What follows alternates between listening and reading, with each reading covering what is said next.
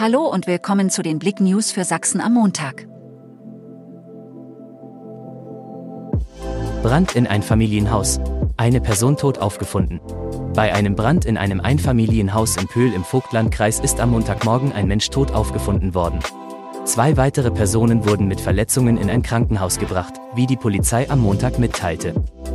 Neuer Film aus Chemnitzer Hand. Filmfreunde aufgepasst, der neue Kurzfilm Revier vom Chemnitzer Regisseur Benjamin Axten wird am 26. Januar um 19 Uhr im Cinestar Chemnitz, Kinosaal 8, Uhr aufgeführt. Der Kurzfilm erzählt die Geschichte einer Frau, die mit dem Schock konfrontiert wird, betrogen zu werden. Er zeigt ihre emotionale Reise, während sie versucht, mit dieser schwierigen Situation umzugehen und eine schwere Entscheidung im Augenblick zu treffen. Disco-Pioniere feierten in der Plauener Festhalle mit 1400 Partygästen letzte DJ Oldie Nacht. Wenn die Musikfans in Ekstase Büstenhalter auf die Bühne werfen, hat man es als DJ geschafft. Zur Oldie Nacht am Samstag brannten so manchem Partygast bei Hardrock-Musik von ACDC die Sicherungen durch.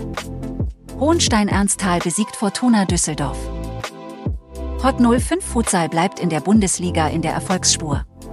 Der Tabellenfünfte Fortuna Düsseldorf wurde am Sonnabend im heimischen Hauptsportzentrum in Hohenstein-Ernsthal mit 5 zu 1 besiegt. Danke fürs Zuhören. Mehr Themen auf blick.de